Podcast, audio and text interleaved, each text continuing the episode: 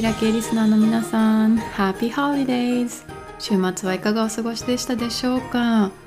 あの地域によっては雪もね降るぐらい最近冷え込んでいるという話も耳にします。皆さん暖かくして過ごされてください。初めてこのポッドキャストをお聞きの方えー、はじめまして Welcome to my podcast このポッドキャストでは NBA チアダンサー NBA チームスタッフ B リーグや J リーグのチアチームのコーチなど務めた私の経験談をはじめ日々の気づきや考えをアメリカバージニアよりお届けしています。今週のエピソードはちょうどクリスマスの直前に収録しているんですが、えー、数日前に妹が日本からバージニアに遊びに来てくれていてあのクリスマスは、えー、マイクと猫のギズモとあと妹と私の4人で、えー、過ごす予定です。昨シーズンまで NBA のチームでスタッフとして働いていたのでホリデーシーズンにゆっくり家で過ごせるっていうのがあのとっても特別でこれまでは試合で働いたりもしくは移動でバタバタしていってなんとかクリスマス当日に戻ってこれるっていうようなこともあったのであの本当に家でねゆっくり家族と過ごせるってね特別だなっていうふうに感じています。今週のエピソードは旅についてお話ししたいなと思ってるんですね、えー、去年のクリスマスイブを思い返すと、えー、ちょうど私が OKC の試合で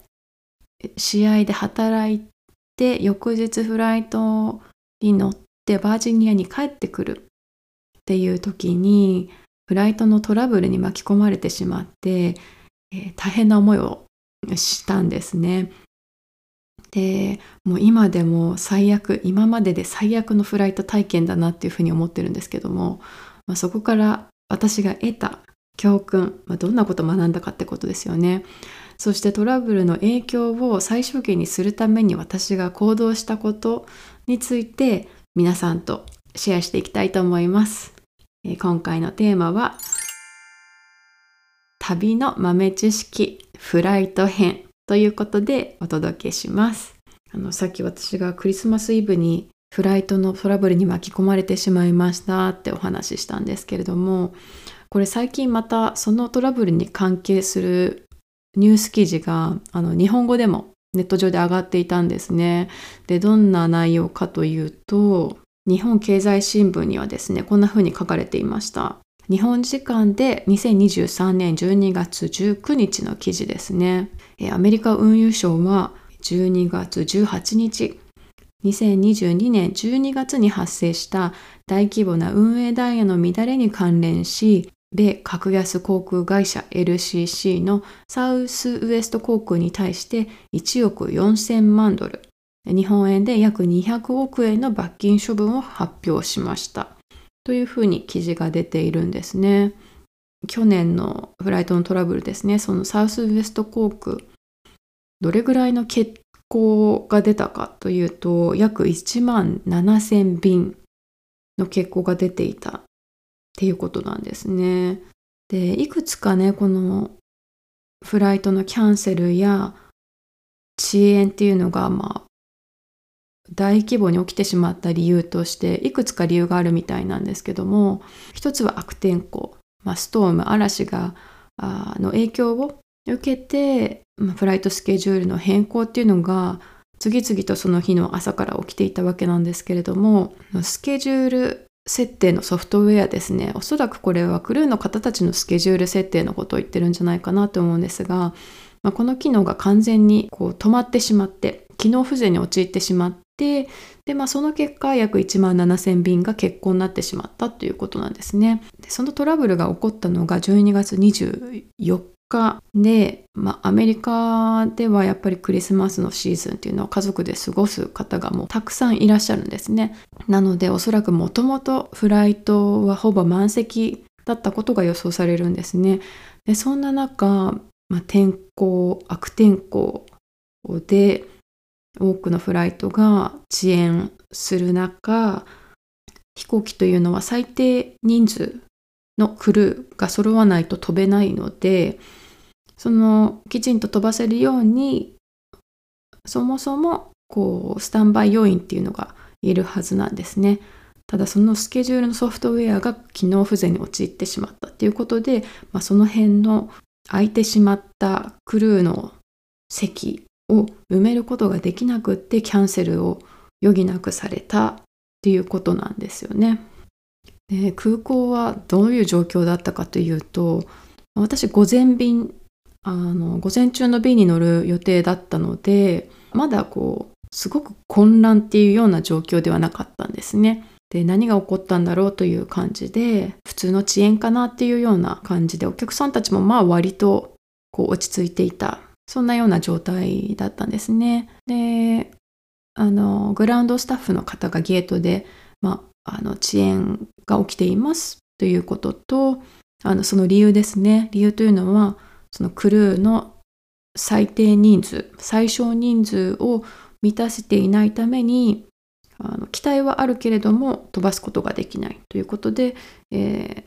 その足りないクルーの方たち人数が揃うまでとりあえずゲートで待機していてくださいというようなことになったんですね。で私はあの OKC とバージニアって直行便がないので乗り換えなければいけないんですけれどもあのこう時間が経つにつれて次の便に間に合わない可能性っていうのが、まあ、出てきたわけなんですね。えー、便を変更したいということであの係の方に、まあ、ちょっと声をかけに行ったんですね。係の方も最新情報がなかなかない中、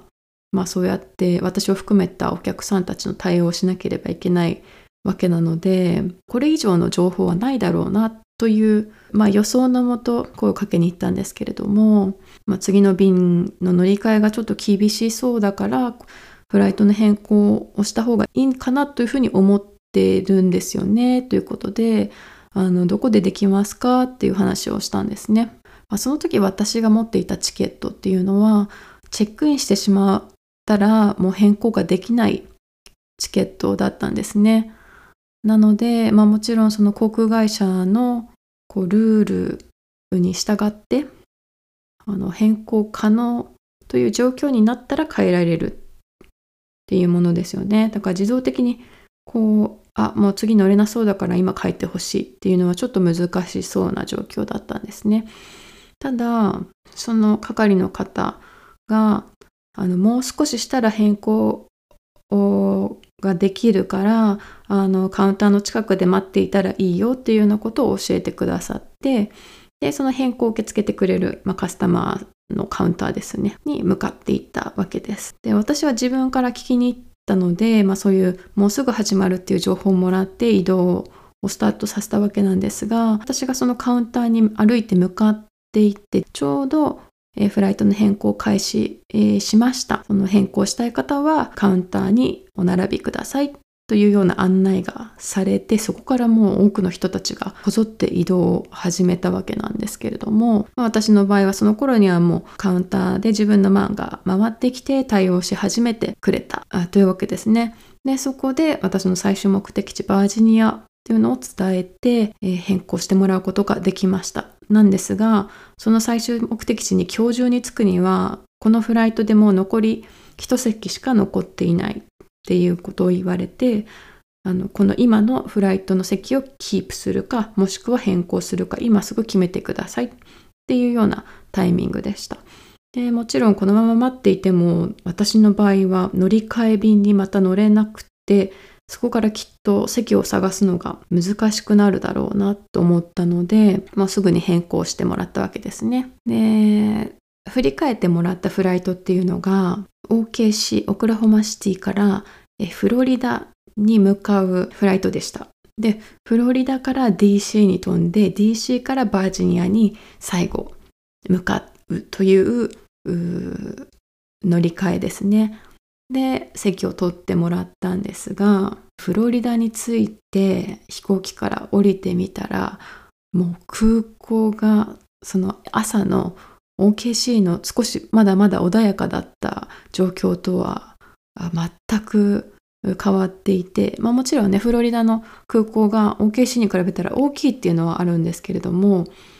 もう多くのフライトがキャンセルになったりえー、その振り替え便の手続きにもう長い長蛇の列ができていたりしてでそもそもクリスマスの前日ですよね。ほぼほぼ満席という状況で皆さん別の便を取ろうというところなんですよね。もうその日の席はほぼほぼないし、翌日も席がないってなると、26日、27日、28日って先の便で移動しなければならないですよね。なのでそういった状況に、えー、こう怒りをあらわにするお客さんであったりとか、あのお手洗いも、えー、レストランも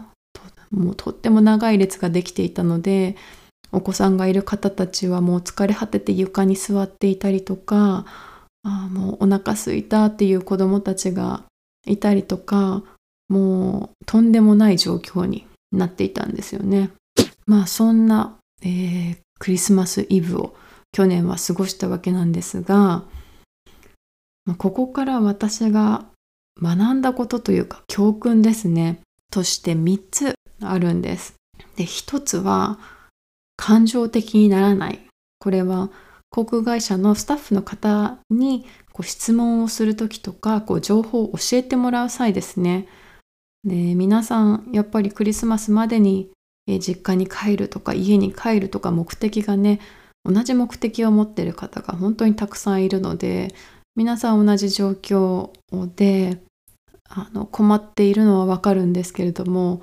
そこでスタッフの方にイライラするこの怒りを発散させたところでそのスタッフの方疲弊してしまって本当だったら親切にしてくれたかもしれないけれどもそういうふうにこう気分を害すというかいらないプレッシャーをかけることでこの人を助けてあげようっていう気持ちもきっとなくなってしまいますよね。気持ちはわかるんですけれども怒っているお客さんが本当に空港中に特にフロリダではたくさん見かけてそれでは拉致が開かないだろうなっていうふうにね外から見て思ってましたで私が航空会社のスタッフの方に何か質問をしたり助けを求める時もなるべく相手をリスペクトしてもしかしたら最新の情報はまだ入ってないかもしれないけれどもでもちょっと私はこういうこうこうこういう事情で私の場合は乗り換えの便にちょっとこのままだと乗れなそう。で、フライトの変更が必要、どこでできますか、いつ手続き始まりますか？っていう、あの、丁寧な接客を受けたかったら、こちらも丁寧に、えー、質問する。丁寧というか、あの、まあ、相手を尊重したような表現やものの言い方をするっていうのは一つ大事だと思うんですね。日本では、こう、お客様は神様みたいなあ考え方をする、まあ、企業さんとか航空会社もねあるかとまだまだこう残っているかと思うんですけれどもアメリカではノーリスペクトノーサービスっていう考え方もあってあまりにこうひどいものの言い方をしたりこう差別的なことを言ってくるお客様に対してはあそれだったらうちのサービス使わなくて使っていただかなくて結構ですっていうようなねそういった顧客対応をするレストランであったりとか航空会社そういうサービス業ですねっていうのは結構あるんですね。えそこがまず一つ目のトラブルの影響を最小限にするために私がアクションしたことですね。ねその感情的にならないっていうところにつながるところで言うと自分のワンとニーズをしっかり伝えるっていうのも一つ大事なことだと思っています。これはこう自分は何をしてほしいのかその航空会社であったりそのスタッフの方にえー、何を助けてほしいのかどうしてほしいのかっていうことをしっかり伝えるということですね。先ほど感情的になってるお客さんがたくさん空港にごった返していたっていうことをお話ししましたがこう怒っている文句を言っているだけではそのスタッフの方は何もできないですよね。そのあなたの状況はあの本当に理解できます分かりますっていうこと以外に何もできないですよね。まずは落ち着いていただいてでなんか私たちはあなたに何ができますかっていうことをスタッフの方は知りたいわけですよね。私の場合であったらこのままフライトが飛ばなければ次の便に乗り遅れてしまうなので変更したいでどこでできますか？いつできますか？っていうことを聞いたわけなんですが何をしてくれたら自分がハッピーか？どんな情報どんなサポートが相手から必要かっていうことを明確に簡潔に伝えるっていうところ大切だと思います、えー、最後にこれ一番大事だなと思うんですがこの私が乗り換え便乗り継ぎ便の最後の一席は私が最終目的地に行くための最後の一席をゲットできた一番の理由っていうのは受け身にならず能動的にアクションしたっていうことだと思うんですね。周りの方たちがまだこう情報を待っているっていう段階で、まあ、乗り継ぎ便の時間なんかを確認しながらその日一日中クリスマスは家に帰れずに空港に取り残されてしまうそんな状況が予想されるって分かった時点でもうすぐに自分からスタッフの方にえー、情報を取りに行った聞きに行ったっていうことがやっぱりその日に帰れた一番の要因なんではないかなって振り返ると思うんですね。ね結構こう言葉が違ったり文化が違う国にいると様子を見たり周りの方をを見て自分もアクションを起こしたりとかそもそも今の状況が分からなくて何を質問したらいいか分からないっていう状況に陥ることって私も幾度と経験してきたので今忙しそうだな今聞いたら悪いかなっていう気持ちになったりするんですよね。だけれども一足でも先に周りよりアクションを起こすことで想定された問題から回避できるっていうことが私のこのフライトトラブルの経験から改めて感じたことです。えー、今回は旅行の豆知識フライト編についてお話ししましたが、えー、皆さんいかがでしょうか、えー、私からは感情的にならない。そして自分のワンニーズをしっかり伝える。で最後は、え能動的にアクションする。でこの3つをお話ししましたが、えー、皆さんにとってフライトの豆知識こんなことを意識してます。こんな対策しています。えー、もしそんなことがあれば、開けポッドキャストのメッセージボックスまでぜひエピソードお聞かせください。まあ、今回ね、妹が日本から遊びに来てくれて、彼女の場合はそういった私が経験した去年の悪夢のような経験をね、せずに、え、時間通りにオンタイムで、そして荷物もしっかり届いて、まあ、快適なね、フライト経験だったわけですが、まあ、私のそのフライトトラブル続編がありまして、えー、ちょっとそれについてはまた別のエピソードでお話ししたいと思いますが今日の旅の豆知識フライト編でですね私3つ、えー、アドバイスみたいなことさせていただきましたけれどもあのアメリカの空港のスタッフって本当に不親切な方が多いんですね。なので何かこちらが丁寧に質問してもこう雑に扱われるというかこちらが思ったような答えをもらえないことっていうのもねもちろんそちらの方が多いかもしれないです。なのであのアメリカの旅にあんまりね慣れてない方で、えー、まあ、不親切なねスタッフの方に当たってしまったとしたらねあのあんまり落ち込まないでほしいと思います。あのほとんどの場合そういう方が多いです。があの私が先ほどノーリスペクトノーサービスっていうようなことをお話ししましたね。あの私が何でこれを信じているかというとあの実は私少しだけ航空業界で働いていたことがあってあのいろんなトレーニングを受けるんですよね。で私の場合はアメリカの航空会社だったんですが空港のスタッフって本当にこう雑な対応しかしないなって方も多いですがあのきちんとトレーニングを受けて特に航空業界の場合は安全ですね。安全っていうものを一番に考えてお客さんの対応している方っていうのもたくさんいるんですね。なので今回の私のアドバイスは少しスタッフ側の目線に立ったものかもしれないですが、えー、ま、空港で私が見てきたお客さんたちそしてスーパーバイザーたちがどのようにクレームに対応してきたかっていうのを見てきた上でのアドバイスでした。